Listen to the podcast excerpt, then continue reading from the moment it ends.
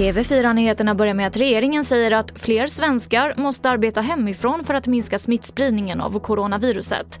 Nu ska Arbetsmiljöverket och Folkhälsomyndigheten ta fram en handbok över vilka krav som ställs på arbetsgivare när det gäller hemarbete.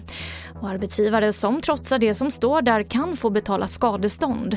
Det här säger arbetsmarknadsministern Eva Nordmark till SR. Det blev ett oförändrat resultat för de svenska eleverna i den globala kunskapsmätningen TIMSS 2019. Sverige fick mer eller mindre samma poäng i matematik och naturvetenskap som vid det positiva trendbrottet år 2015. Fortsatt bäst var Singapore av de 64 länder som deltog. Regeringen kommer att förlänga det pandemiundantag i sjukförsäkringen som gällt sedan april. Detta för att undvika att långtidssjuka utförsäkras för att deras rehabilitering eller behandling har skjutits upp på grund av virusläget. Och Mount Everest är 86 centimeter högre än tidigare mätningar. Efter många om och men så har Kina och Nepal nu alltså enats om hur högt världens högsta berg faktiskt egentligen är.